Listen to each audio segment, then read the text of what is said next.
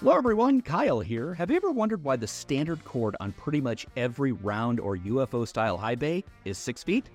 Well, I've got all the answers for you in today's episode. Welcome to Get Wired with Kyle, brought to you by Ledvance. So, flexible cords in the National Electric Code generally are only used to power portable or temporary lighting. But NEC Section 410.62 does allow some fixtures like high bays to be cord and plugged to allow for easy removal to service them on the ground. The general idea is that an installer can go up on a lift and in one swift motion, disconnect power with your left hand, unhook the fixture from its mount with your right hand, and bring it back down to the ground safely. The five general requirements of 410.62 are 1. The cord must not be longer than 6 feet. 2. The fixture must be located directly below the outlet.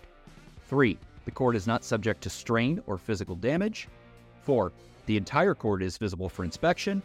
And 5. The cord generally must terminate into a plug and matching receptacle for easy connection and disconnection. Now, let's imagine your electrical box is way up on the decking, but you want to suspend the high bays below the rafters, making the whole one swift move thing kind of unrealistic. Is there another way that you could use flexible cord? The short answer is yes. A little bit deeper in the codebook, we find Article 604 Manufactured Wiring Systems. This is a pretty short section which primarily addresses factory made modular wiring harnesses, kind of like what you might find from the brand ReLoc.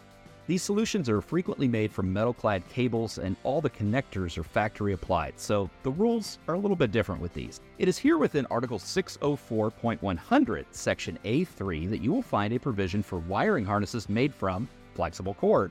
The entire cord assembly must be listed and labeled, or L&L, for making a transition between the components of a manufactured wiring system and the electrical equipment not permanently attached to the building structure. Exactly what you're looking to do, right? And the rules are all basically the same as 410.62, including the maximum 6 foot cord length.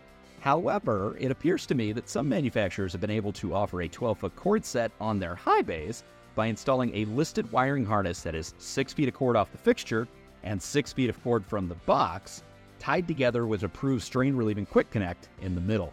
It does not appear that you can buy one of these special wiring harnesses and install it yourself. It must be special ordered from the factory with your high bays.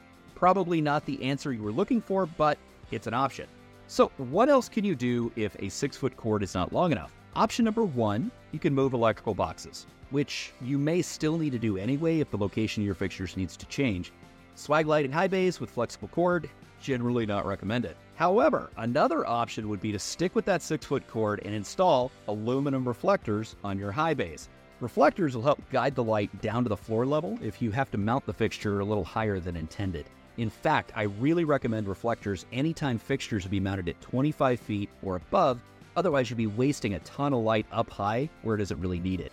Cool thing is, reflectors can be field installed and they're probably more economical than moving electrical boxes. This may be exactly the compromise that you and your customer are looking for. Well, that about does it for this episode. Let me know in the comments below if you have another solution or if you have another burning question for me to investigate. And until the next time, stay connected, stay enlightened. For more great tips and advice, make sure to subscribe to Get Wired with Kyle and swing over to ledvanceus.com to check out all the latest LED lighting solutions.